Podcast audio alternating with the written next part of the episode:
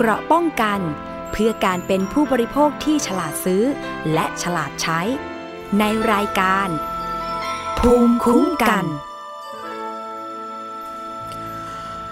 สวัสดีค่ะท่านผู้ฟังคะขอต้อนรับเข้าสู่รายการภูมิคุ้มกันรายการเพื่อผู้บริโภคกลับมาพบกันเช่นเคยนะคะ วันนี้ดำเนินรายการโดย ดิฉันศรีวิไลสมทรงนะคะท่านผู้ฟังสามารถติดตามรับฟังและดาวน์โหลดรายการได้ที่ www.thaipbspodcast.com และแอปพลิเคชัน Thai PBS Podcast iOS Google Podcast SoundCloud Spotify รวมถึงเพจด้วยนะคะ Facebook Thai PBS Podcast และสถานีวิทยุชุมชนที่เชื่อมโยงสัญญาณทั่วประเทศนะคะ พร้อมกับสถานีวิทยุ ในเครืออาร์เรดิโอ วิทยาลัยอาชีวศึกษาทั้ง 142 สถานี รวมถึงสถานีวิทยุมหาวิทยาลัยแม่โจ้ด้วยนะคะ วันนี้กลับมาพบกันกับด้วยเรื่องราวที่น่าติดตามเป็นอย่างยิ่งนะคะ เกี่ยวกับกรณีการถูกฟ้องคดีที่ทางมูลนิธิเพื่อผู้บริโภคไม่ถอนข้อมูลผลทดสอบเจลแอลกอฮอล์ออกจากเว็บไซต์ หลายคนก็เลยสงสัยว่าเอ๊หน่วยงานคุ้มครองผู้บริโภค อย่างมูลนิธิเพื่อผู้บริโภคนะคะ เป็นที่พึ่งของประชาชน ซึ่งเป็นองค์กรที่ปกป้องผลประโยชน์ของผู้บริโภคของประชาชนเนี่ยทำไมถูกฟ้องซะเองนะคะ เดี๋ยวจะไปคุยกันกับทางเลขาธิการมูลนิธิเพื่อผู้บริโภคกันก่อนเลยนะคะว่า การพิสูจน์ข้อเท็จจริงเป็นอย่างไร แล้วก็การไม่ถอนข้อมูลเนี่ยมันมีความผิดมากน้อยแค่ไหนทำไมถึงต้องถูกฟ้องคดีด้วยนะคะ คุณณสารีอ๋องสมหวังอยู่ในสายแล้วนะคะ สวัสดีค่ะ สวัสดีค่ะ คุณ ศรีวิไลค่ะสวัสดีค่ะ สวัสดีค่ะ สวัสดีค่ะ ก็เห็นมีนัดหมายกันวันนี้นะคะ ช่วงสายๆว่ามีการถแถลงเกี่ยวกับกรณีมูลนิธิเพื่อผู้บริโภคถูกฟ้องคดี เหตุว่าไม่ยอมถอนข้อมูลผลทดสอบเจลแอลกอฮอล์ออกจากเว็บไซต์ ขอให้เล่านิดนึงว่าผลการทดสอบที่เปิดเผยเนี่ย มันมีผลยังไงทำไมเป็นสาเหตุให้ถูกฟ้องสำหรับคดีได้อะคะพี่สารีคะค่ะก็ บริษัทผู้ผลิตเขาก็อ้างเหตุเรื่องทำให้เขาเสียหายอะนะคะ ที่เนื่องจากว่ามูลที่เองเนี่ย ถ้าตามกันได้เนี่ย ตอนช่วงโควิด เนี่ย ที่ระบาดใหม่ๆช่วงมีนาต้นต้นเมษาเนี่ยนะฮะก็ตอนนั้นเนี่ย ทั้งเจลแอลกอฮอล์ทั้งเรียกว่าถุงมือต่างๆ เนี่ย ก็ขาดแคลนมากนะคะ หน้ากากอนามัยเนี่ย ทางมูลที่เองเนี่ย เราก็ได้สุ่มซื้อเจลล้างมือซึ่งทั้งหมดเนี่ยที่สุ่มไปเนี่ยก็สามสิบเก้าตัวอย่างนะคะซึ่งในสามสิบเก้าตัวอย่างเนี่ยก็ต้องบอกว่าเกือบเจ็ดสิบเปอร์เซ็นมันต่ำกว่าร้อยละเจ็ดสิบซึ่งสำนักงานคณะกรรมการอาหารและยาเนี่ย บังคับให้เจลแอลกอฮอล์ที่จำหน่ายในท้องตลาดเนี่ย ต้องมีปริมาณแอลกอฮอล์ไม่น้อยกว่าร้อยเจ็ดสิบนะฮะ เพื่อที่จะทำให้มันสามารถเรียกว่าป้องกันการระบาดของเชื้อโควิดได้มูลที่เองเนี่ยก็ได้สุ่มตรวจทั้งหมด 39 ตัวอย่าง แล้วก็ 27 ตัวอย่างหรือ 69เปอร์เซ็นเนี่ยก็พบว่าตกมาตรฐานของสำนักงานคณะกรรมการอาหารและยา แล้วเราก็เผยแพร่ข้อมูลว่ามียี่ห้อไหนบ้าง ซึ่งต้องเรียนว่าจริงๆอันนี้ก็ ทำมาตลอดแบบนี้นะฮะแล้วหลังจากนั้นสักประมาณเดือนกว่าๆเนี่ย บริษัท React เนี่ย Product เนี่ยก็ได้ซึ่งเป็นผู้ผลิตแอลกอฮอล์ยี่ห้อหนึ่งที่เราสำรวจเนี่ยนะฮะ ก็ได้ฟ้องคดีมูลที่เพื่อผู้บริโภคเป็นจำเลยที่หนึ่งสารีเป็นจำเลยที่สองโดยในคำฟ้องเนี่ยก็เขียนว่าเราจะทำผิดอาญาใส่ความหมิ่นประมาทบริษัท นะคะ ซึ่งโดยที่อ้างว่าผลที่เราทดสอบเนี่ย ไม่ใช่ผลทดสอบที่ถูกต้องแล้วก็การทดสอบเนี่ยจำเป็นต้องมีการควบคุมการทดสอบและกำหนดค่าความผันแปรของผลิตภัณฑ์แอลกอฮอล์ก็คือว่าเเราตรวจได้ต่ำกว่าเจ็ดสิบพอตรวจได้ต่ำกว่าเจ็ดสิบเนี่ยปกติมูลที่ผู้บริโภคเนื่องจากว่าออยกำหนดว่า ต้องไม่น้อยกว่าเจ็ดสิบเพราะนั้นเราก็เปิดเผยว่าเป็นของบริษัทไหนบ้างอะไรเงี้ยนะคะแล้วก็บริษัทเขาก็อ้างว่าจริง ๆ แล้วเนี่ยการทดสอบก็ก็อาจจะพูดได้ว่าเหมือนกับว่าการทดสอบของเราไม่น่าเชื่อถือ แต่ก็ต้องเรียนว่าการทดสอบของมูลทิเนี่ยเราใช้ห้องหลักที่อาจจะเรียกว่าผ่านการรับรองระดับหมื่นเจ็ดพันยี่สิบห้าซึ่ง โดยศูนย์วิชาการเทคโนโลยีเภสัชกรรมคณะเภสัชศาสตร์จุฬาลงกรณ์มหาลัย ก็ต้องถือว่าเป็นเบอร์ต้นๆเลยนะฮะของประเทศแล้วก็สำนักงานคณะกรรมการอาหารและยาเองก็ใช้ห้องทดลองนี้เช่นกันนะคะซึ่งมูลทีเนี่ย พอเขาก็ขอให้มูลทีเนี่ย ยุติการเผยแพร่ ซึ่งเราคิดว่าจริง ๆ เราก็ได้เปิดเผยผลที่ เขาให้มาว่าของเขาพบว่ามันเกินเจ็ดสิบนะฮะ ค่ะ แต่ก็ต้องเรียนว่ามันก็เป็นคนละรุ่นกันอ๋อค่ะ เพราะฉะนั้นเนี่ยมูลที่ก็ยืนยันว่ายังไงเราก็เปิดเผยผลเนี่ยต่อนะคะค่ะซึ่งหลังจากนั้นเนี่ยเขาก็ส่งคำฟ้องมาค่ะ ซึ่งเพราะฉะนั้นทีที่ว่าจริงๆประเด็นเนี้ยมันเป็นประเด็นที่เรายืนยันเรื่องอ การรักษาผลประโยชน์ของสาธารณะนะคะ แล้วก็ต้องเรียนว่าจริง ๆ เรื่องเรื่องนี้เนี่ยก็มีมีหลายบริษัทที่คือก็อาจจะถือว่าเป็นปกติที่ผ่านมาที่อาจจะมีบริษัทโต้แย้งบริษัทขอเข้ามาชี้แจงอะไรเงี้ยฮะแต่ว่าตลอดกว่า 20 ปีที่ฉลาดซื้อเผยแพร่เนี่ย เราไม่เคยถูกฟ้องคดีเลย โอ้ครั้งนี้เป็นครั้งแรก เพราะฉะนั้นเนี่ยเราค่ะค่ะ อันนี้ก็เป็นครั้งแรก แล้วก็ต้องถือว่าเราเองเนี่ยก็ให้ความสำคัญกับเรื่องของการไม่เลือกปฏิบัติค่ะคือก็พยายามที่จะซื้อสินค้าให้มากที่สุดนะคะค่ะแล้วก็ไม่เจาะจงบริษัทใดบริษัทหนึ่งเพราะเราคิดว่า ในอดีตเนี่ย เวลาเราตรวจอะไรเนี่ย เรามักจะไม่บอกยี่ห้อพอไม่บอกยี่ห้อเนี่ย คนซึ่งผลิตสินค้าที่ดีเนี่ยก็อาจจะเรียกว่าไม่ได้รับการสนับสนุนเลยนะฮะหรือว่าคนที่ของเขาอาจจะเรียกว่าไม่ไม่ผ่านมาตรฐานเนี่ยเขาก็ไม่ทราบข้อมูล เพราะฉะนั้นการเปิดเผยของเราเนี่ย เราก็เชื่อว่าจะทำให้ เกิดการยกระดับทั้งระบบของสินค้าและผลิตภัณฑ์ที่จำหน่ายในประเทศไทย อันนี้ก็เป็นเป้าหมายเพราะเราเชื่อว่าผู้บริโภคเองเนี่ย ก็ต้องการข้อมูลแล้วในช่วงระบาดของโควิด เนี่ย สิ่งเหล่านี้ก็เป็นเรื่องที่สำคัญมากทีเดียวนะคะผู้บริโภคผู้บริโภคอันนี้ก็คงเป็นจุดยืนของมูลทินะคะค่ะ ก็ยังคงทำต่อไป ตอนนั้นเนี่ยผลการทดสอบที่ออกมาเนี่ยเราสามารถที่จะ ให้ทางหน่วยงานที่เกี่ยวข้องอย่างเช่นออยหรือว่าหน่วยงานอื่นๆเนี่ยได้มีการตรวจสอบหรือว่าได้มีการไปดำเนินการทางกฎหมายอื่นใดไหมคะพี่สาลีคะณขณะนั้น คือปกติพอพอเราได้ผลเนี่ยแถลงข่าวเสร็จแล้วเนี่ยเราก็ส่งให้สำนักงานคณะกรรมการอาหารและยาเลยแล้วก็ต้องบอกว่าเที่ยวเนี้ยจริง ๆ เราส่งให้ก่อนที่เราจะแถลงข่าวด้วย เพราะว่ามันมีบริษัทหนึ่งที่ ใช้แอลกอฮอล์ที่ผิดกฎหมายเลยนะคะ ก็คือแอลกอฮอล์ที่เรียกว่าเป็นแมทธิวแอลกอฮอล์เพราะฉะนั้นเที่ยวนี้เราเพราะเราก็ถือว่าเอ้ยอันนี้มาอันตรายถ้าเราแถลงข่าวก่อนเนี่ย เดี๋ยวสำนักงานคณะกรรมการอาหารและยาเขาจะไปดำเนินการไม่ทันเพราะฉะนั้นเราส่งให้สำนักงานคณะกรรมการอาหารและยาก่อนก่อนที่เราจะแถลงข่าวด้วยนะฮะทั้งหมดค่ะค่ะ เพราะฉะนั้นอันนี้ก็เป็นสิ่งที่อาจจะเรียกว่า มูลที่ก็ดำเนินการอยู่แบบนี้ต่อเนื่องโดยที่ไม่ได้ตั้งใจหรือว่าไม่ได้เรียกว่าจะกันแกล้งหรือว่าอะไรที่จะเล่นงานเจ้าใดเจ้าหนึ่งค่ะอืมอย่างที่บอกไม่ได้เจาะจงใช่ค่ะ เพราะว่าก็ทั้งหมดเนี่ยก็สามสิบเก้ายี่ห้อนะฮะเพราะนั้นจริง ๆ ก็ต้องเรียนว่าตอนตรวจเจลแอลกอฮอล์เนี่ยก็มี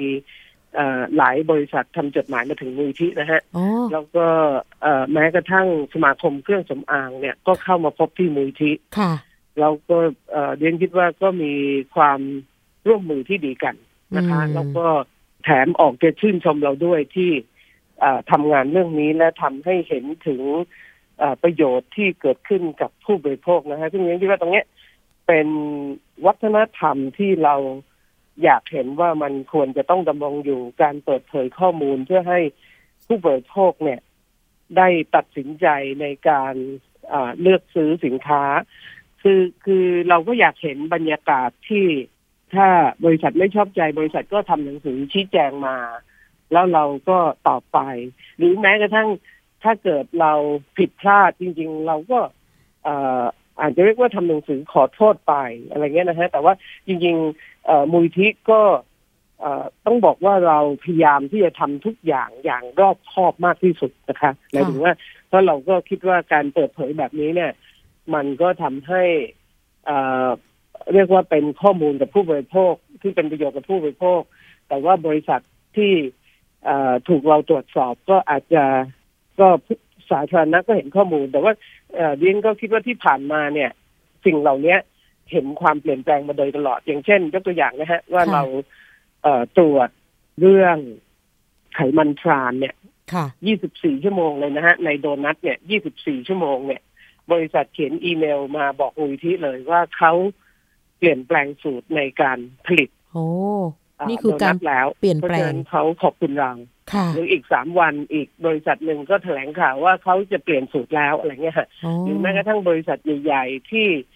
มีสูตรนี้ตั้งนานนะฮะ เป็นบริษัทเอ่อเอ่อข้ามชาติเนี่ย ไม่เคยใช้เลย หลังจากเราทดสอบเนี่ยก็เขียนป้ายติดว่าของเขาเป็นสูตรที่ไม่มีไขมันทรานแล้วอะไรเงี้ยฮะเพราะฉะนั้นค่ะเรนคิดว่านี่คือสิ่งที่เอ่อผู้บริโภคหรือประชาชนคาดหวังนะฮะว่าเราจะได้เห็นจากการเอ่อยกระดับการคุ้มครองผู้บริโภคจาก พลังของผู้บริโภคในการบริโภคของตัวเองที่จะบอกผู้ประกอบการ อย่างเช่นเรนมักจะยกตัวอย่างเสมอว่าเวลาเราบอกว่าเอ่อเราอยากกินขนมปังที่ไม่มียากันบูดเนี่ยค่ะถ้าคุณไม่ได้บอกว่ายี่ห้อไหนไม่มียากันบูดเนี่ย ผู้บริโภคก็ไม่รู้หรอกเพราะมันดูไม่ได้ด้วยตาเปล่าใช่ค่ะนะคะ หรือเหมือนกันเปอร์เซ็นต์แอลกอฮอล์เนี่ย อันไหนที่เกิน70เปอร์เซ็นผู้บริโภคดูได้ดูไม่ใช่ด้วยตาเปล่าอยู่แล้ว และในสถานการณ์โควิด เนี่ยเอ่อ ผู้บริโภคก็อยากที่จะมีอุปกรณ์ที่จะสามารถป้องกันตัวเองได้อะไรเงี้ยค่ะเพราะฉะนั้นเรียนคิดว่าอันเนี้ยก็เป็นประเด็นที่มีความสำคัญที่เขาผู้บริโภคเองก็มีสิทธิ์เลือกอืมที่จะตัดสินใจว่าจะสนับสนุนอะไรค่ะค่ะค่ะ หลังจากนี้จะมีการพิสูจน์ข้อเท็จจริงกันเป็นยังไงบ้างอะคะ วิธีการที่จะต่อสู้กันเออย่างนี้อค่ะคงคงคิดว่าในส่วนข้อเท็จจริงที่เราทำเนี่ย มันก็ชัดเจนอยู่แล้วนะคะค่ะก็คง เบื้องต้นเนี่ย ก็มูลที่ก็คงต้องให้ข้อมูลกับทางฝั่งกระบวนการยุติธรรมมากที่สุด เพราะว่าขณะนี้เป็นขั้นตอนที่บริษัทเขากล่าวหา เพราะฉะนั้นเราก็ต้องแย้งว่าเราไม่ได้ทำให้เขาเสียหายยังไงค่ะ ซึ่งก็เป็นขั้นตอนของกระบวนการยุติธรรมซึ่งศาลท่านนัด ในวันที่ 23 พฤศจิกายนนี้ค่ะ ที่จะต้องโอ่าเรียกว่าซักค้านในคำให้การนั้น เราก็หวังว่าจะอ่า ไม่ถูกเรียกว่าไม่รับเป็นคดีนะฮะซึ่งค่ะก็จะทำให้มูลที่ก็ต้องไม่มีภาระในการที่จะทำคดีเรื่องนี้ เพราะเราเชื่อว่าสิ่งที่เราทำเนี่ย เป็นการรักษาผลประโยชน์สาธารณะชัดเจนแล้วก็ไม่ได้มีเหตุโกรธเคืองอะไรกับบริษัทเลยค่ะ ค่ะ ไม่ได้มีเหตุผลอะไรที่แบบว่าจะกลันแกล้งกันเป็นการส่วนตัวไม่มีก็คือทำไปเพื่อผู้บริโภคเท่านั้นเองนะคะ ค่ะ ส่วนเรื่องการถอนเออผลทดสอบออกจากเว็บไซต์ตอนนี้เนี่ยเอ่อเราเราสามารถถอนได้เลยไหม หรือว่าต้องรอศาลสั่งอะคะพี่สาลี จริงๆส่วนที่เกี่ยวข้องกับบริษัทเนี่ยไม่มีแล้วนะฮะ หมายถึงว่าก็เอ่อเนื่องจากว่าปกติเนี่ย เราก็จะระบุชื่อยี่ห้ออ๋ค่ะอค่ะค่ะอืมครับค่ะ ก็ไม่ได้มีอะไรแล้ว ซึ่งซึ่งตัวนั้นก็ยังอยู่ค่ะ ตัวนั้นก็ยังอยู่ก็ต้องเรียนว่าตัวนั้นก็ยังอยู่ เพราะว่ามันก็เป็น การทดสอบจากห้องทดลองที่เราได้รับผลมา แล้วก็ส่วนที่มีข้อมูลจากบริษัทต่างๆ ว่าของเขาเป็นอย่างไร ซึ่งอันนั้นเราก็เขียนให้ไปแล้วชัดเจนของทุกบริษัทค่ะ ไม่ใช่เฉพาะบริษัทที่ฟ้องคดีอ๋อค่ะ ที่ฟ้องนี่คือบริษัทเดียวใช่ไหมคะเนี่ย บริษัทเดียวบริษัทเดียวบริษัทค่ะหลายบริษัทคงไม่ไหวนะนะคะเพราะฉะนั้นก็ให้กำลังใจด้วยนะคะสำหรับมูลนิธินะคะที่ทำหน้าที่มาโดยตลอดนะคะและก็อย่างที่บอกว่า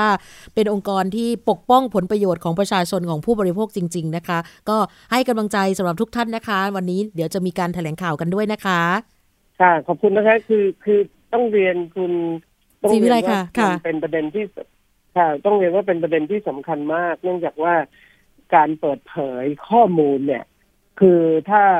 สิ่งเหล่านี้เราทำไม่ได้เนี่ย มันก็จะทำให้การคุ้มครองผู้บริโภคทั้งระบบมีปัญหาแน่นอน เพราะผู้บริโภคไม่อาจที่จะรู้ข้อมูลข้อเท็จจริงของตัวเองได้เลยค่ะ ซึ่งเรียนคิดว่าอืมเรื่องนี้เป็นจุดที่สำคัญมากที่เป็นครั้งแรกของมูลที่ด้วยนะฮะเพราะฉะนั้นก็เราก็อยากเห็นว่าสิ่งเหล่านี้เป็นสิ่งที่องค์กรผู้บริโภคควรที่จะ สามารถดำเนินการได้เพื่อรักษาผลประโยชน์ของสาธารณะค่ะ ค่ะ ได้ค่ะ ขอบพระคุณมากค่ะพี่สาลี ยินดีค่ะขอบพระคุณค่ะ คุณสาลีองสมหวังนะคะ เลขาธิการมูลนิธิเพื่อผู้บริโภคนะคะ ก็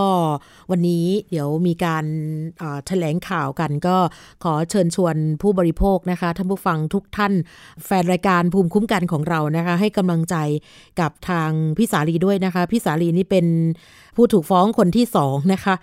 คนแรกก็คือมูลนิธินะคะมูลนิธิเพื่อผู้บริโภคพิสาลีก็เป็นจำเลยที่สองในฐานะเลขาธิการมูลนิธินั่นเองนะคะนี่แหละค่ะข้อหาก็คือ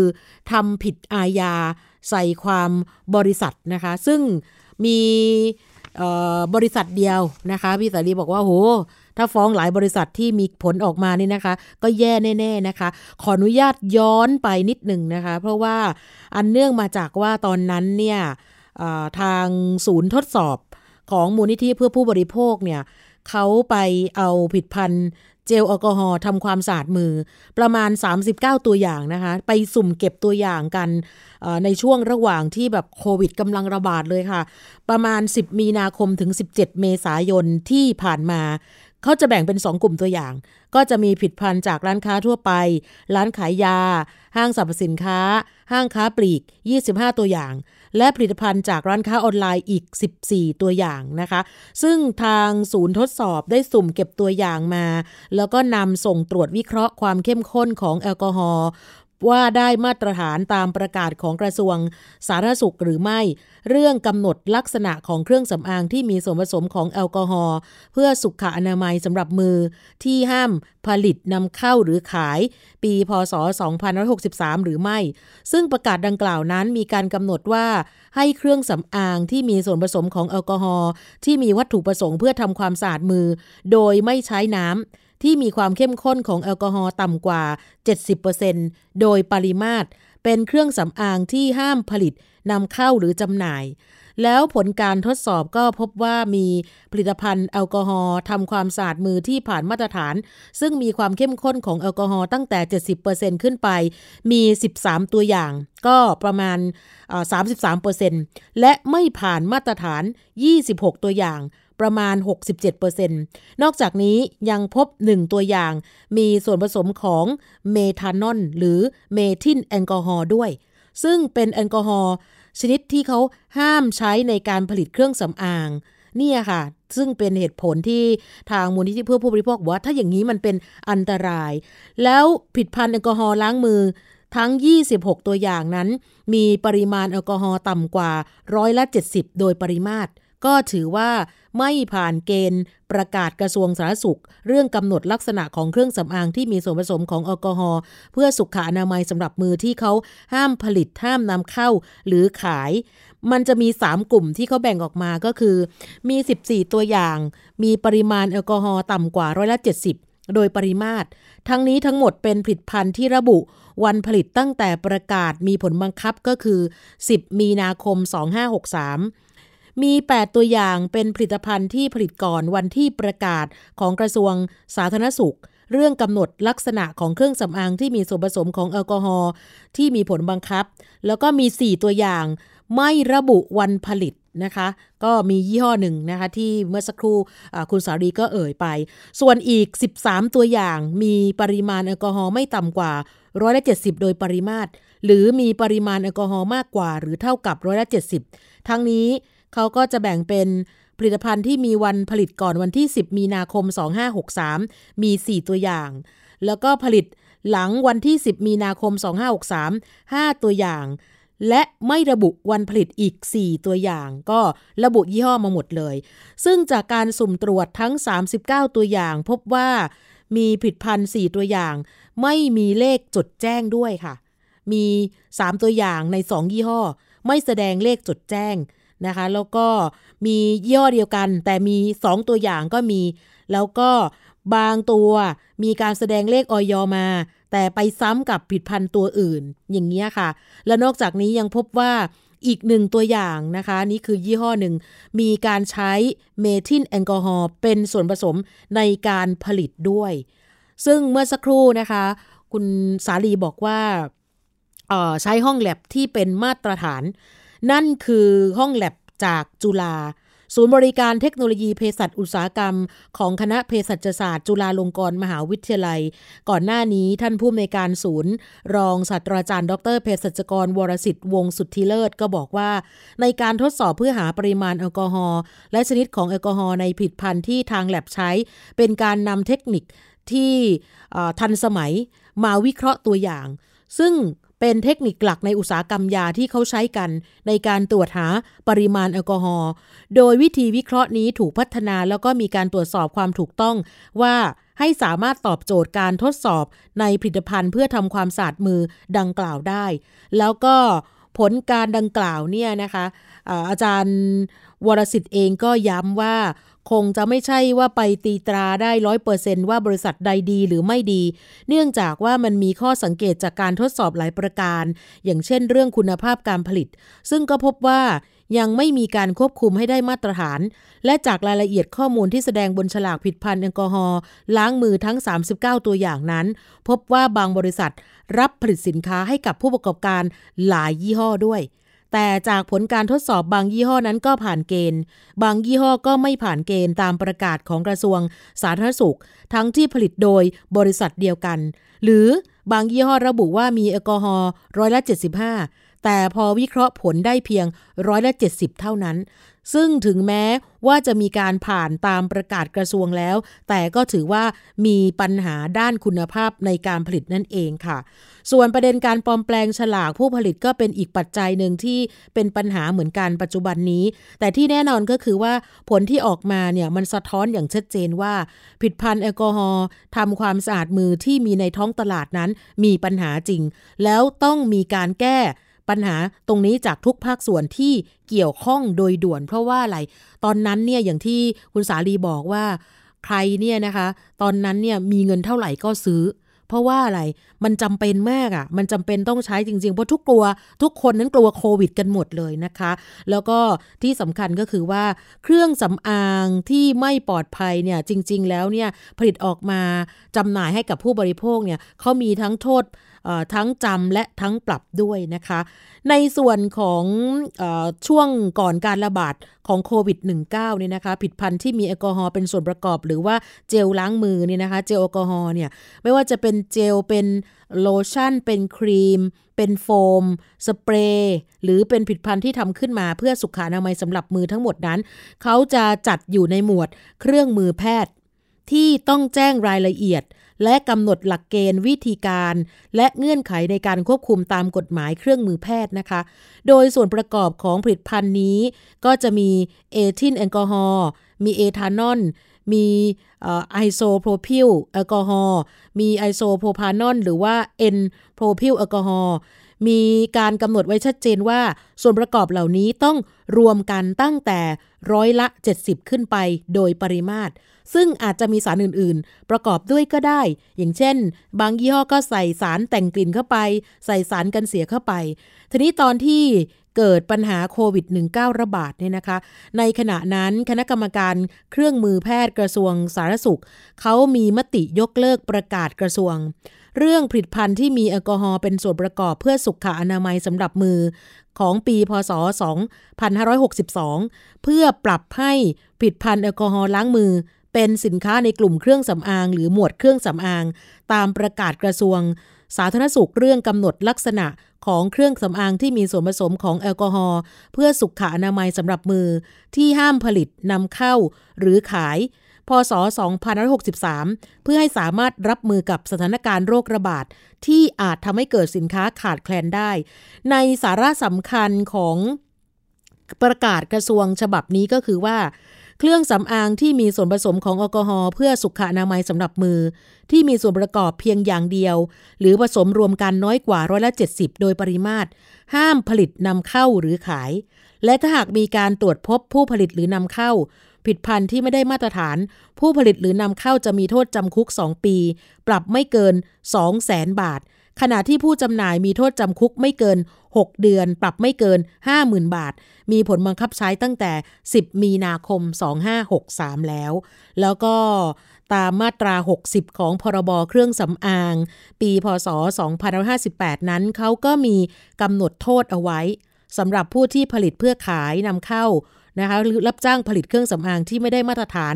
อันนี้ถือว่าเป็นการฝ่าฝืนประกาศต้องระวังโทษจำคุกไม่เกิน 2 ปี หรือปรับไม่เกิน 2 0 0แสนบาท หรือทั้งจำทั้งปรับค่ะ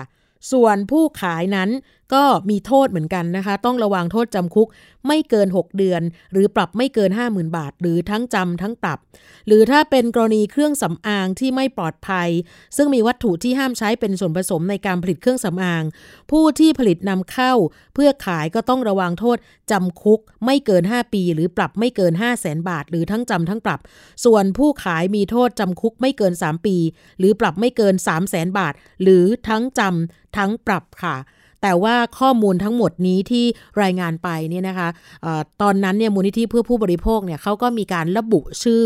นะคะของบริษัทลงไปเรียบร้อย จนเป็นเหตุให้ถูกฟ้องคดีว่า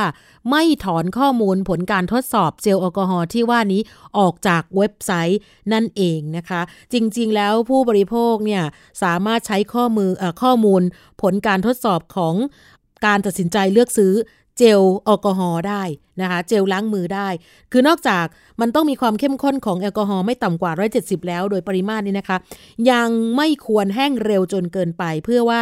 ให้แอลกอฮอล์นั้นเนี่ย ได้มีเวลาฆ่าเชื้อไวรัสที่อาจจะเกาะอยู่ตามผิวหนังเราก่อนที่มันจะระเหย แล้วก็ออยเองนี่นะคะ ก็พยายามที่จะเร่งแก้ปัญหาเกี่ยวกับคุณภาพผิดพันธ์สำหรับเจลแอลกอฮอล์ณขณะนั้น ซึ่งตอนนั้นเนี่ยเราจำได้นะคะว่ามีความต้องการซื้อสูงมาก ราคาแพงแสนแพงผู้บริโภคก็ยอม อย่างที่บอกว่าทุกคนก็กลัวกันหมดเลยนะคะ เพราะฉะนั้นเนี่ยตอนนี้ก็เลยเป็นผลทำให้มูลนิธิเพื่อผู้บริโภคนั้นเนี่ยนะคะ ก็ถูกฟ้องคดีนะคะ ซึ่งในข้อหาทำผิดอาญาใส่ความบริษัทนั่นเองอย่างที่บอกนะคะ แล้วก็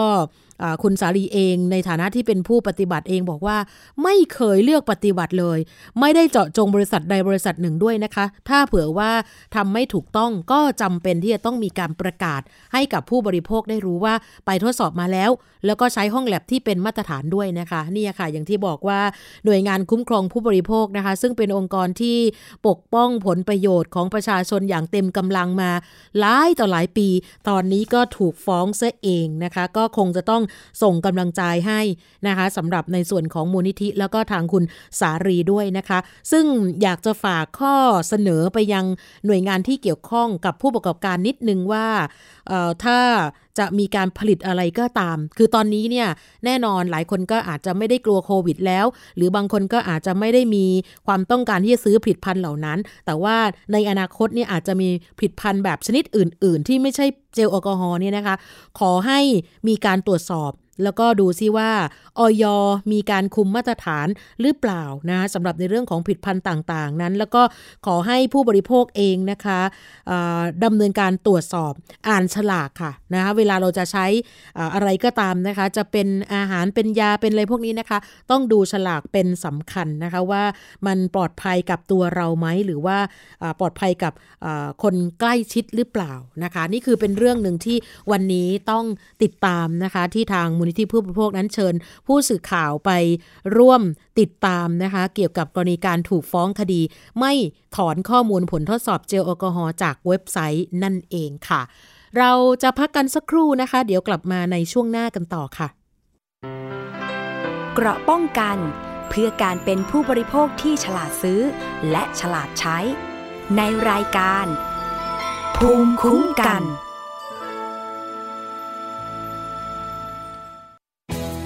ทย PBS ดิจิทัล Radio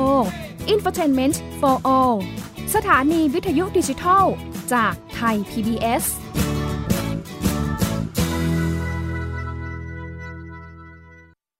อยู่ที่ไหนก็ติดตามเราได้ทุกที่ ผ่านช่องทางออนไลน์ จากไทย PBS ดิจิทัล Radio ทั้ง Facebook Twitter Instagram และ YouTube ร์ชคำว่าไทย PBS Radio แล้วกดไลค์หรือ Subscribe แล้วค่อยแชร์ กับคอนเทนต์ดี ๆ ที่ไม่อยากให้คุณพลาดอ้อเรามีให้คุณฟังผ่านพอดแคสต์แล้วนะ อัปเดตสถานการณ์รอบโลก ประเทศจีนนี่เราทราบกันดีนะคะว่าเป็นประเทศที่จะมีปัญหาเรื่องความสมดุลของประชากร คนที่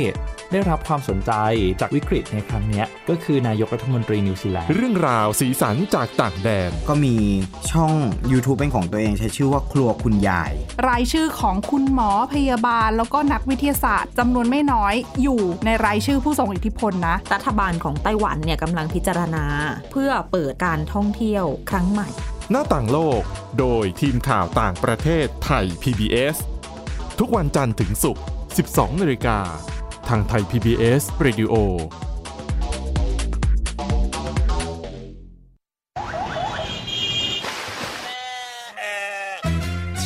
คนตะลุยไปให้สุดโลก สบัดจินตนาการกับเสียงต่างๆ ไปพร้อมกัน ในรายการ เสียงสนุกทาง www.thaipbspodcast.com และแอปพลิเคชันไทย PBS Podcast แล้วเจอกันนะครับ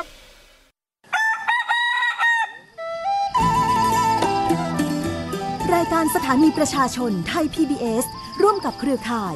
จัดกิจกรรม มอบไออุ่นให้พี่น้อง ณที่ว่าการอำเภอเฉลิมพระเกียรติจังหวัดน่าน ในวันเสาร์ที่ 23 มกราคม 2564 ขอเชิญทุกท่าน บริจาคผ้าห่ม เสื้อกันหนาวใหม่ ทั้งเด็กและผู้ใหญ่ พร้อมอุปกรณ์เครื่องเขียน การเรียนการสอนของเล่นเสริมทักษะ และขนมขบเคี้ยวสำหรับเด็กๆ ด้วยวิธีการดังนี้ ร่วมบริจาคเงินเพื่อจัดซื้อผ้าห่มใหม่ได้ที่ ชื่อบัญชี มูลนิธิองค์การกระจายเสียงและแพร่ภาพสาธารณะแห่งประเทศไทย บัญชีธนาคารกรุงไทย สาขาการปิโตรเลียม ประเภทออมทรัพย์ เลขที่บัญชี 071-015-6235 เปิดรับบริจาคเงินจนถึงวันที่ 31 ธันวาคม 2563 ร่วมบริจาคผ้าห่มใหม่ เครื่องกันหนาวใหม่ และสิ่งของต่างๆ ได้ที่ รายการสถานีประชาชน ไทย PBS ถนนวิภาวดีรังสิต เขตหลักสี่กรุงเทพ 10210 ติดสโมสรตำรวจ สอบถามข้อมูลได้ที่ รายการสถานีประชาชน โทรศัพท์ 02 790 2111 หรือ 02 790 2630ถึง3วันจันทร์ถึงศุกร์ 9นาฬิกาถึง 18นาฬิกาหรือ Line ID แอดร้องทุกไทย PBS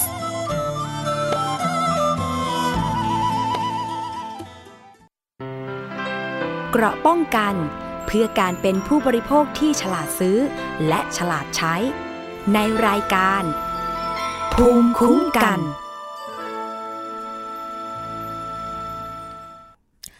กลับมาอีกช่วงหนึ่งของรายการภูมิคุ้มกันนะคะ เมื่อสัปดาห์ที่แล้วนะคะ ดิฉันมี การนำเสนอเรื่องของกรณีพ่อค้าแม่ค้า ขายลอตเตอรี่นะคะ ที่เป็นรายย่อยอะคะ่ะที่เดินขายบ้างปั่นจักรยานบ้างตามหมู่บ้านตามซอยต่างๆนะคะ ถูกหลอกให้ลงทุนในการซื้อขายลอตเตอรี่ มูลค่าเสียหายนี่เป็นร้อยกว่าล้านเลยนะคะ ประมาณ 400 ล้านบาทนะคะ ซึ่งเป็นพ่อค้าแม่ค้าขายลอตเตอรี่ เดินทางไปร้องขอความเป็นธรรมกับทางกรมสอบสวนคดีพิเศษ หรือว่า DSI หลังจากถูกหลอกลงทุนซื้อสลากกินแบ่งรัฐบาล หรือว่าลอตเตอรี่ไปขายแล้วถูกเชิดเงิน พร้อมมีการนำเอกสารหลักฐานการซื้อมามอบให้นะคะที่ให้ทาง DSI นั้นไปติดตามทรัพย์นะคะให้ผู้เสียหายเป็นจำนวนร้อยกว่าคนนะคะ แล้วก็หนึ่งในผู้เสียหายนะคะสำหรับในช่วงล่าสุดนั้นเขาบอกว่าเขาและพ่อค้าแม่ค้าลอตเตอรี่ด้วยกันเนี่ย ถูกผู้ต้องหาซึ่งเป็นชาวจังหวัดร้อยเอ็ดเข้ามาตีสนิท ชักชวนให้ร่วมลงทุน ซื้อสลากกินแบ่งรัฐบาลมาขาย ถ้าหากว่าขายได้หมดก็จะมีการแบ่งเงินให้กับผู้ร่วมลงทุน ซึ่งก็เห็นว่ามีคนรู้จักเคยร่วมลงทุนกับผู้ต้องหารายนี้มามากกว่า 2 ปีแล้ว และมีรายได้จริง จึงหลงเชื่อซื้อลอตเตอรี่กับผู้ต้องหา ไปเมื่อช่วงเดือนเมษายนที่ผ่านมา จากนั้นก็นำไปขายให้กับเครือญาติ ในราคาต้นทุนฉบับละ 80 บาท หรือกล่องละ 35,000 ถึง 45,000 บาทนะคะ ช่วงงวดแรก ๆ นั้นได้รับเงินจริง จนกระทั่งงวดวันที่ 16 ตุลาคม และ 1 พฤศจิกายนที่ผ่านมานี่เอง มีผู้มาฝากลงทุนร่วมอีก 25 ล้านบาท แต่ผู้ต้องหาไม่สามารถหาลอตเตอรี่มาให้ได้ ทั้งๆทที่จ่ายเงินไปแล้ว และไม่สามารถติดต่อได้อีกเลย จึงไปแจ้งความเอาไว้ที่สพรัตนบุรีจังหวัดสุรินทร์ในขณะเดียวกัน เขาก็ถูกผู้ร่วมลงทุนแจ้งความจับข้อหาช่อโกงด้วยนะคะอีกรายหนึ่งบอกว่าเคยไปแจ้งความเอาไว้แล้ว ซึ่งทราบว่าตำรวจนั้นกำลังออกหมายจับกลุ่มผู้ต้องหา แก๊งนี้ ประมาณมี 10 คนนะคะผู้ต้องหานั้นที่ถูกออกหมายจับแล้ว 8 คนยังเหลืออีก 2 คนที่ยังตามจับไม่ได้ ทั้งๆทที่อยู่ในพื้นที่แล้วก็ไม่ได้หลบหนีไปไหนด้วย ต่อมาทราบว่าตำรวจนั้นตามไปยึดทรัพย์ผู้ต้องหามาได้ เป็นเงินสดและสร้อยคอทองคำแต่เมื่อนำไปตรวจสอบพบว่าเป็นทองคำปลอม นะทางผู้เสียหายก็บอกว่ารู้สึกไม่สบายใจกลัวว่า จะไม่ได้รับความเป็นธรรม จึงมาร้องเรียนที่กรมสอบสวนคดีพิเศษ หรือว่า DSI อีกช่องทางหนึ่งว่าให้ช่วยทำคดีนะคะเเบื้องต้นนั้นทาง DSI ก็รับเรื่องร้องเรียนไว้พิจารณาเรียบร้อยแล้ว ก็จะมีการส่งพนักงานสอบสวน ลงพื้นที่ไปตรวจสอบข้อเท็จจริง เนื่องจากว่า คดีนี้มีผู้เสียหายเป็นจำนวนมากนะคะ หลายสิบราย และมีวงเงินสูงถึง 400 ล้านบาทค่ะ เนี่ยค่ะ ถือว่าเป็นอุทาหรณ์ครั้งสำคัญอีกแล้วนะคะสำหรับใครที่เป็นพ่อค้าแม่ค้านะคะที่ถูกหลอกการลงทุนขายลอตเตอรี่นะคะ ก็ขอให้ดูดีๆ นิดนึงนะคะ แล้วก็รู้สึกว่าถ้ามาให้ลงทุนลักษณะแบบนี้เป็นเงินจำนวนก้อนมหาศาลเนี่ยนะคะ ก็ขอให้มีตำรวจหรือว่ามีคนกลาง หรือมีทนายความมีนักกฎหมายเนี่ยเข้าไปรู้เห็น ด้วยก็แล้วกันนะคะ หรือว่าอาจจะมีที่ปรึกษาเข้าไป เพราะว่าบางท่านนั้นเนี่ยนะคะ มีการรวมเงินกันมาได้ตั้ง 20 กว่าล้าน แล้วก็มาซื้อไปลงทุนหวังว่าที่จะได้กำไรมากขึ้นกว่าเดิม แต่ว่าสุดท้ายเนี่ยนะคะ ก็มีความเสียหายเกิดขึ้นตั้งกว่า 400 ล้านนะคะ ก็เป็นที่น่ากังวลเป็นอย่างยิ่งเกี่ยวกับเรื่องของขบวนการหลอกลวงในการลงทุนซื้อขายลอตเตอรี่นะคะ จริง ๆ แล้วมีอยู่เสมอๆนะคะ แต่ว่าล่าสุดนั้นเนี่ยความเสียหายก็เยอะมากนะคะช่วงนี้เราจะไปช่วงคิดก่อนเชื่อกัน เช่นเคยนะคะ อาจารย์ ดรแก้วกังสดานอัมภัยนักพิษวิทยา วันนี้อาจารย์จะคุยกับคุณชนาทิพย์ในตอนที่ว่า กระทะเคลือบหรือกระทะไม่ต้องใช้น้ำมันนั้น เมื่อเสื่อมสภาพแล้วจะมีอันตรายต่อสุขภาพหรือไม่ค่ะ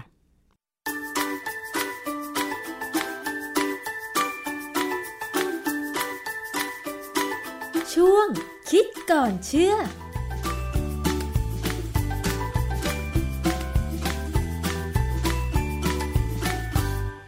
พบกันในช่วงคิดก่อนเชื่อกับดรแก้วกังสดานนภัยนักพิษวิทยากับดิฉันชนาทิพไพรพงศ์นะคะ คุณผู้ฟังรู้จักกระทะนอนสติ๊กหรือว่ากระทะเทฟลอนใช่ไหมคะ ซึ่งหลายบ้านก็อาจจะใช้กันอยู่ อย่างบ้านนี้ฉันก็ใช้นะคะ แล้วยิ่งตอนนี้มีผลิตภัณฑ์ใหม่ ๆ โดยเฉพาะเครื่องครัวที่โฆษณาว่าเป็นชนิดเคลือบสารเทฟลอนทำให้อาหารที่ทำนั้นเนี่ยไม่ติดกระทะ จึงเป็นที่นิยมของพ่อครัวแม่ครัว ซื้อไว้ติดบ้านใช่ไหมคะ แต่ว่าข้อมูลที่เราได้มาก่อนหน้านี้ คือความกังวลใจที่ว่า เมื่อสารเทฟลอน หรือสารที่เคลือบกระทะชนิดนี้เนี่ยมันหลุดร่อนไปเนี่ยมันจะติดไปกับอาหาร แล้วเรากินเข้าไปหรือไม่ และที่สำคัญไปกว่านั้นก็คือคำถามว่ามันอันตรายต่อร่างกายเราหรือไม่นะคะ เรามาถามเรื่องนี้กับอาจารย์แก้วกันค่ะ อาจารย์คะ กระทะเทฟลอนเนี่ยตอนนี้มันมีในผลิตภัณฑ์ เครื่องครัว หลายชนิดเลยนะคะ แล้วยิ่งมีเครื่องครัวที่ใช้ไฟฟ้าชนิดใหม่ที่เรียกว่า หม้อทอดไร้น้ำมันเนี่ยก็เป็นชนิดเคลือบเทฟลอนเช่นเดียวกัน จึงจะมาถามค่ะว่าถ้าเทฟลอนนั้นเนี่ยมันเสื่อมสภาพ มันหลุดร่อนออกมามันมีอันตรายไหมคะอาจารย์ คือในหลักการนะฮะสารที่เป็นเทฟลอนเนี่ยตัวทางเคมีเนี่ยมันเป็นสารพวกโพลิเมอร์ โพลิเมอร์นี่ก็คือ มันจะมีคำหนึ่งคำว่าโมโนเมอร์ โมโนเมอร์เนี่ยเป็นสารตัวเล็กมากๆนะส่วนใหญ่จะเป็นสารพิษนะฮะแต่ถ้าเราทำให้มันมาเชื่อมต่อกันเป็นสายยาวมากๆเลยจนที่เราเรียกว่าโพลิเมอร์สารพวกนี้ส่วนใหญ่ไม่มีความเป็นพิษ เวลากระทะหรือหม้อหรืออะไรก็ตามเนี่ยที่เขาเคลือบเบเทฟรอนมาเนี่ยมันก็ล้างง่าย ถึงวันหนึ่งถ้ามันปกติเนี่ยเวลามันเสียเนี่ยมันเสีย เพราะว่าเราใช้ อุปกรณ์ไม่ดีมากกว่า คือใช้ตะหลิวที่ไม่ถูกต้องสมมติกระทะเนี่ยนะค่ะเราใช้ตะหลิวเนี่ยมันต้องใช้ตะหลิวที่พอเหมาะกับเขาคือไม่ไปขูดขีดเขาถ้าไม่ขูดขีดเนี่ยมันก็ควรจะอยู่ได้ตลอดชาติ โดยปกติแล้วเนี่ยนะคะ เครื่องครัวที่เคลือบเทฟลอนเนี่ยบางยี่ห้อนะคะ โฆษณาว่าเอ่อไม่หลุดร่อน มีอายุการใช้งานยาวอย่างเงี้ย แต่ว่าในความเป็นจริงในทางวิทยาศาสตร์เนี่ยการใช้กระทะที่เคลือบโพลิเมอร์อะไรแบบเนี้ยนะคะ อาจารย์มันสามารถใช้ได้นานไหม บางยี่ห้อที่ผมใช้อยู่นะสิบกว่าปีจนเบื่อเนี่ย ก็เลยเปลี่ยนใหม่เล็กอย่างหนึ่ง บางยี่ห้อที่ขึ้นชื่อลือชาว่าดีเนี่ยนะใช้ไปสี่ห้าปีก็จะตัวกระทะเนี่ย ตัวเทฟลอนเนี่ยจะค่อยๆเป็นขุยลอกใช่มันผมก็ไม่แน่ใจว่าเป็นเพราะผมใช้ไม่ดีหรือเปล่าหรือว่ามันเป็นลักษณะคุณสมบัติของเขาก็ไม่รู้นะค่ะ คือเจ้าสารเทฟลอนเนี่ย ตอนที่เขาเจอมันเนี่ยเขาเจอมาด้วยอุบัติเหตุยังไงในห้องคะปฏิบัติการหนึ่ง จริง ๆ เนี่ยเขากำลังพยายามหาสารที่มันระเหย และเอาไปใช้กับการทำระบบความเย็น เช่นในตู้เย็น แล้วนักวิทยาศาสตร์เนี่ยเขาก็เผลอลืมทิ้งมันไว้ข้ามคืน ปรากฏว่ามันรวมตัวกันเป็นสารโพลิเมอร์ แล้วมันไปเคลือบกับภาชนะที่เขาใส่เอาไว้ค่ะแล้วเขาบอกว่าไอสารตัวที่เจอโดยอุบัติเหตุเนี่ย มันเป็นสารที่มีความลื่นที่สุดในโลก อืมอันนี้คือคุณสมบัติของเทฟลอนว่ามันลื่นจริง ๆ ดังนั้นถ้าเราเอาเทฟลอนเนี่ยมาเคลือบบนพื้นเนี่ยเดินไปเนี่ยหกล้มแน่ค่ะๆประเด็นที่สำคัญคือเทคนิคการเอาสารที่เป็นเทฟลอนเนี่ยมาเคลือบไปบนพื้นกระทะผิวอะไรก็ตามเนี่ยค่ะ เออเช่นกระทะเนี่ยมันมีเทคนิคนะฮะอือฮึต้องทำเป็นแล้วบริษัทเขามักจะเก็บเป็นความลับ แต่ว่ามันก็ไม่ได้ลับมากอะเพราะว่าตอนนี้หลายบริษัทมากมายเลย ก็ใช้เจ้าเทฟลอนเนี่ยช่วยในการผลิตอุปกรณ์หลายๆอย่าง เทฟลอนนี่ส่วนมากเคลือบบนพื้นผิวอะไรได้บ้างคะอาจารย์ ส่วนใหญ่เราใช้กับเครื่องครัวนะค่ะ แต่ว่าอุปกรณ์อื่นที่น่าจะมีอย่างอย่างเตารีดเนี่ยมีใช่ไหมมีมีค่ะเคยเห็นไหมฮะเตารีดหลายยี่ห้อเลยตอนเนี้ยเคลือบเทฟลอนใช่นะเวลาไถไปเนี่ย มันก็มักจะลื่นดี เทฟลอนเนี่ยเป็นสารที่ทนความร้อน แต่ว่ามันก็มีข้อจำกัดเหมือนยักังนไงคะข้อจำกัดคือว่า พออุณหภูมิถึงประมาณ 200 องศาเซลเซียสเนี่ยเทฟลอนจะเริ่มมีปัญหาแล้ว เริ่มไม่ค่อยดีแล้ว เป็นจุดที่เริ่มจะมีการเปลี่ยนแปลงค่ะ ถ้าถึง 250 เขาจะเริ่มเปลี่ยนแปลง พอ 260 เมื่อไหร่เนี่ยมันจะเหมือนจะมีอาการไหม้อะค่ะ พอไหม้แล้วเนี่ยมันจะเปลี่ยนไปเป็นสารเคมีตัวอื่น ซึ่งเราเคยพูดเรื่องนี้ไปครั้งหนึ่งว่า สารเคมีที่เกิดจากกระทะนอนสติ๊กหรือกระทะที่ใช้ทอดโดยไม่ใช้น้ำมันเนี่ย บางครั้งเนี่ยแม่บ้านทิ้งไว้บนเตา เปิดไฟแล้วทิ้งไว้ แล้วรีบเอาไปรับโทรศัพท์ ทิ้งกระทะนั้นให้ร้อนร้อนร้อนร้อนจนเกิน 260 เนี่ย มันจะสลายตัวและกลายเป็นแก๊สพิษแก๊สพิษเนี่ยมักจะทำให้นกแก้ว ซึ่งแม่บ้านฝรั่งเนี่ยอเมริกันจะชอบเลี้ยงนกแก้วไว้ในครัวเนี่ยตายกัน ซึ่งเขามีชื่อเฉพาะมาเลยว่าเป็นปรากฏการณ์ฆ่านกแก้วของเขาอะนะค่ะแต่ว่าบ้านเราเนี่ยถ้าบ้านไหนติดแอร์ทั้งหลังก็มีโอกาสเป็นอย่างนั้นเหมือนกัน คือเจ้าสารที่เกิดใหม่เนี่ย มันจะทำให้อ่าถ้าเป็นนกนกกระตายค่ะแต่ถ้าเป็นคนเนี่ยได้รับสารนี้เข้าไปจะมีอาการคล้ายกับเป็นไข้หวัดใหญ่ แต่ไม่ใช่ไข้หวัดใหญ่ มันเป็นตัวสารเคมีที่ไปทำให้เกิดความระคายเคืองของทางเดินหายใจค่ะนะฮะอันนี้มีบทความชื่อ Toxicity of Pyrolysis Products of Teflon Tetrafluoroethylene Resin บทความเนี่ยเป็นบทความเก่ามากเลยตั้งแต่ปี 1955 เขาเอาบทความเนี่ยไปแสดงในการประชุมของ American Industrial Hygiene Association Annual Meeting ปี 1955 ค่ะ คือชื่อบทความเนี่ยเขาบอกว่า toxicity of pyrolysis ก็คือความเป็นพิษของ pyrolysis เนี่ยคือการเกิดปฏิกิริยาเนื่องจากความร้อนนะฮะไพโรที่แปลว่าไฟของเทฟลอนนะชื่อบทความมันเป็นอย่างนั้น เพราะฉะนั้นเนี่ย เจ้าสารที่เกิดเมื่ออุณหภูมิเกิน 250 ไปแล้วเนี่ยมันจะเกิดสารที่เราเรียกว่า perfluoroisobutene สารตัวนี้เป็นสารที่บริษัทอยู่ในเอกสารของบริษัทดูปองเมื่อวันที่ 28 พฤศจิกายน 2014ค่ะนะดูปองเนี่ยเขามีบทความมันหนึ่งชื่อ Key Safety Questions about Teflon Non-Stick Coating ก็คือ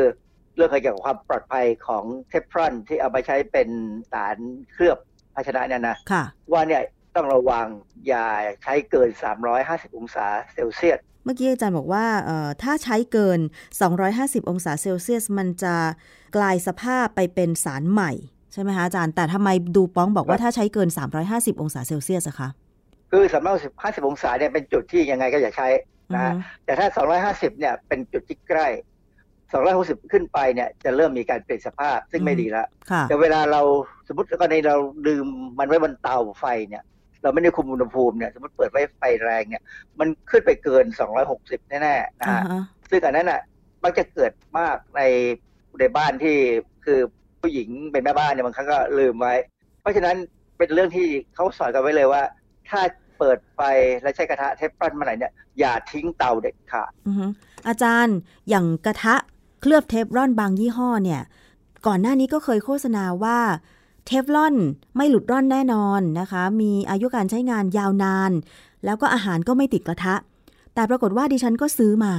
แต่ตอนนี้คือเหมือนตรงกลางกระทะอะค่ะ สารตัวที่เคลือบบนกระทะอะค่ะ แล้วมันจะมีคล้ายๆเป็นสีเหลืองๆ แล้วขัดไม่ออกอย่างเงี้ย หมายความว่าอันนั้นมันหลุดร่อนแล้วใช่ไหมคะอาจารย์ สภาพนั้นควรจะทิ้งได้แล้ว ควรจะทิ้งเหรอคะ ไม่ไม่ควรจะผมผมไม่เสี่ยงนะ คือถึงแม้ว่าทางศูนย์ต่อต้านข่าวปลอมประเทศไทยเนี่ยเขาให้ข้อมูลว่าความกลัวเรื่องสารเคลือบกระทะเทฟลอนเป็นสาเหตุของการทำให้เกิดโรคมะเร็งเนี่ยไม่จริงหรอก เพราะว่าทางสถาบันมะเร็งบอกว่ามันไม่มีปัญหาอะไรเพราะมันเป็นโพลิเมอร์ กินเข้าไปยังไงมันก็ออกมาอย่างนั้น แต่ว่าถามว่าผมกลัวไหมผมไม่ก็ไม่ไว้ใจเหมือนกันนะคือถ้ามันใช้ไปหลายหลายปีแล้วเนี่ยมันเริ่มมีปัญหาด่าง คือสภาพตรงกลางเป็นจุดที่รับ ความร้อนที่สูงที่สุดเนี่ยนะมันเริ่มมีปัญหาเหมือนกับไหมคือสีเพี้ยนไปจากบริเวณในรอบเนี่ย ผมว่าถึงเวลาต้องเปลี่ยนเพราะไม่งั้นเดี๋ยวโรงงานเขาเจ๊งนะ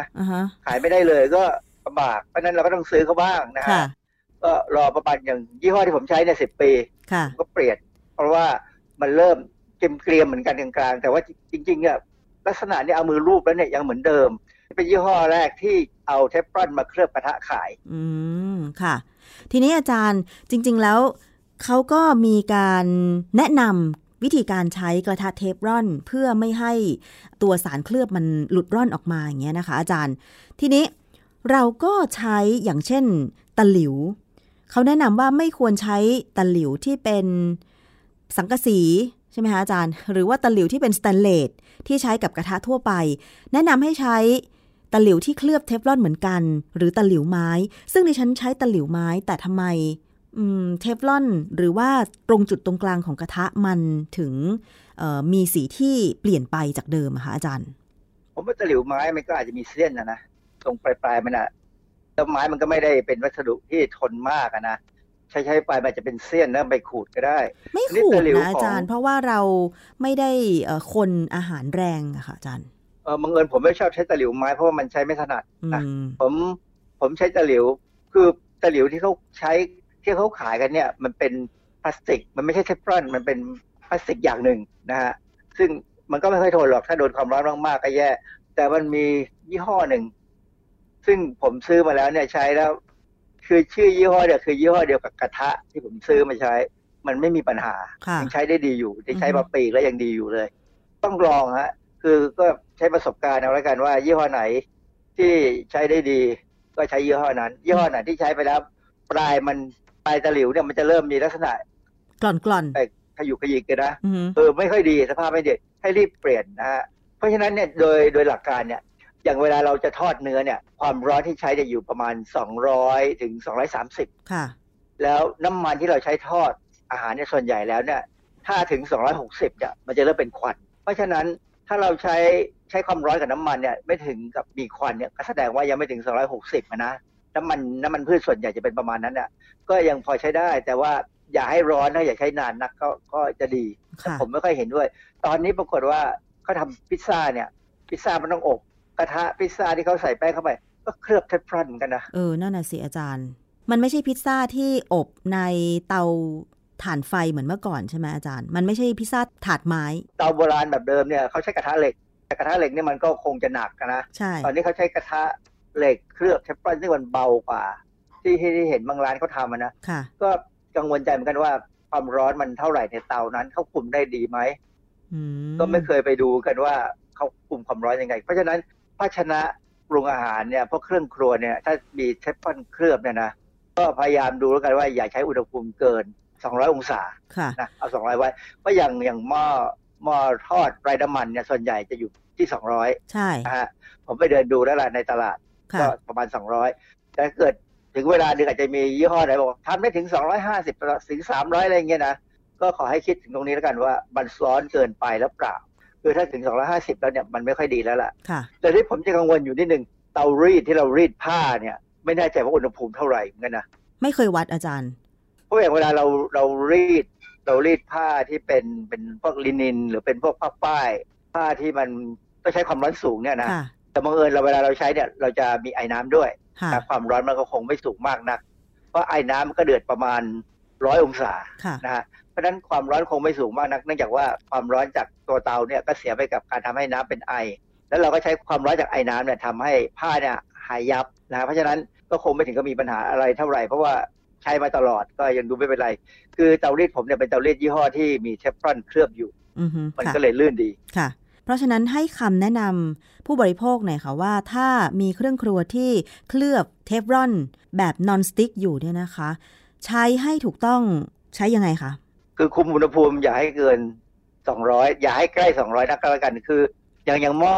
หม้อทอดไร้น้ำมันเนี่ย ผมก็จะเปิดประมาณ150นะ ให้มันสุกแล้วก็มาเร่งไป180 เพื่อให้มันเกรียมค่ะจบเลยอืมไม่ถึง200ผมจะไม่ใช้200เพราะว่าสเคยใช้200แล้ว ไม่ไก่ไหม้หมดเลยค่ะ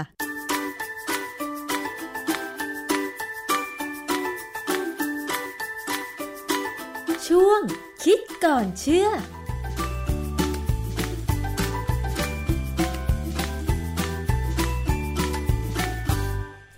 ช่วงคิดก่อนเชื่อกับอาจารย์ ดรแก้วกังสดารำไพนะคะ ได้ข้อมูลความรู้ที่เป็นประโยชน์เยอะเลยนะคะ แม่บ้านทั้งหลาย อย่าลืมนะคะ ใครที่ใช้พวกกระทะเคลือบ เทฟลอนนะคะ หรือที่บอกว่ากระทะไม่ต้องใช้น้ำมัน อะไรอย่างนี้นะคะ ถ้ามันเสื่อมสภาพแล้ว อาจารย์บอกว่าทิ้งเถอะนะคะ เมื่อสักครู่คุณชนาทิพย์ก็ถามแล้วนะแกบอกว่าไม่ควรใช้แล้วก็อย่าลืมนะคะ อุณหภูมินั้นอย่าเกิน 200 องศานะ จริง ๆ แล้วเนี่ยก่อนหน้านี้นี่นะคะที่เป็นข่าวอยู่นะคะ มีหลายย่อนะที่เป็นคดีกันอยู่หลายคนก็เริ่มที่จะทยอย ไปขึ้นศาลกันแล้วก็มีนะคะ เป็นตัวอย่างโฆษณาสินค้าที่เอ่อเขาเรียกโฆษณาเกินจริง แล้วสรรพคุณมันเนี่ยน่ากังขาเป็นอย่างยิ่งนะคะ คือถ้าราคาอาจจะถูกมาก นะคะมันจริง ๆ มันก็เหมือนกระทะเคลือบทั่วไปนะคะ แต่ว่าเขาอาจจะเพิ่มไอตัวนาโนพาร์ติเคิลบางๆ เข้าไปให้สักรอบหนึ่งเนี่ยมันเป็นเทคนิคที่เขาทำเรียนแบบกันเลยประมาณนี้นะคะ จริงๆแล้วถ้ามีการโฆษณาว่าเป็นกระทะหินอ่อนเอเคยมีนักวิชาการจากทางคณะวิทยาศาสตร์ของมหาวิทยาลัยเกษตรท่านหนึ่งนะคะ ถ้าจำไม่ผิดคืออาจารย์ดรวีระชัยมาบอกเคยมาบอกว่าที่เขาบอกว่ากระทะมีการเคลือบหินอ่อนก็ไม่ใช่หินอ่อนจริง ๆ นะ แต่ว่ามันเป็นลายที่ทำขึ้นมาเพื่อความสวยงามเหมือนสินค้าอื่นๆ ก็เป็นการสร้างแรงดึงดูดให้น่าสนใจ ส่วนสีกับลายที่แตกต่างกัน ก็อาจจะมาจากเทคนิคเดียวกัน แค่เขาเปลี่ยนลายนะแต่ถามว่าทำไมราคาต้องแพงขนาดนั้น จริงๆก็ก็บอกว่ามันเป็นมันเป็นกลลวงให้ผู้บริโภคเข้าใจว่าของที่มีราคาแพงๆเนี่ยมันต้องดีนะคะถ้าประกาศลดราคามาก ๆ ซื้อ 1 แถม 2 แถม1เลยพวกนี้นะคะ เดี๋ยวผู้บริโภคเกิดความอยากได้นะทีนี้พอเสริมด้วยเทคนิคซื้อ 1 แถม 1 ในวันสำคัญวันพิเศษ แถมตะลิวอีกต่างหาก ก็ยิ่งทำให้เราเกิดความอยากมากยิ่งขึ้นนี่ค่ะกลลวงผู้บริโภคแบบนี้จริง ๆ แล้วในต่างประเทศเขาบอกว่ามีการฟ้องร้องกันเยอะมากเหมือนกันนะคะ ซึ่งผู้บริโภคชนะคดีแล้วก็ได้เงินคืนด้วยนะนี่เป็นการตลาดที่ล้ำลึกมากนะเพราะฉะนั้นผู้บริโภคชาวาวไทยก็ขอให้ทุกคนนั้นเนี่ยโปรดระมัดระวังในการที่จะไม่หลงกลหลงเชื่อกับการโฆษณาเกินจริงนะคะ จริง ๆ แล้วไม่ใช่เฉพาะบ้านเราอย่างที่บอกนะคะ ต่างประเทศนี่ล่าสุดนะ ใครที่ติดตามข่าวเมื่อ 2 วันที่อินเดียนะคะตำรวจจับกลุ่มนักต้มตุ๋นสองคน ไปรวมหัวกันหลอกขายตะเกียงวิเศษ แบบตะเกียงอลาดินเลยนะคะ แล้วไปขายให้กับหมออะ หมอซึ่งเป็นแพทย์เนี่ยนะคะ ปรากฏว่าหลงซื้อเข้าไป 7 ล้านรูปี ราวๆ2ล้าน9แสนบาทนะคะ เพื่ออยากได้ของวิเศษที่ว่านี้ไปประดับคลินิกนะคะ แล้วก็บอกว่าพอซื้อไปปุ๊บเนี่ยนะคะ เดี๋ยวจะมีจีนี่ออกมาอะไรประมาณนี้นะสุดท้ายก็ต้องไปแจ้งความกันนะคะ ก็น่าจะจับได้แล้วนี่เป็นนักต้มตุ๋นนะคะ ที่อินเดียก็มีที่อื่นๆ ก็มีรวมถึงบ้านเราก็เยอะ เพราะฉะนั้นเราเป็นผู้บริโภคต้องระมัดระวังนะคะ หมดเวลาแล้วนะนะคะ เจอกันใหม่ในวันถัดไปสวัสดีค่ะ ติดตามรายการได้ที่ www.thaipbspodcast.com แอปพลิเคชัน Thai PBS Podcast หรือฟังผ่านแอปพลิเคชัน Podcast ของ iOS Google Podcast Android Podbean SoundCloud และ Spotify ติดตามความเคลื่อนไหวของรายการและแสดงความคิดเห็น โดยกดถูกใจที่ facebook.com/thaipbspodcast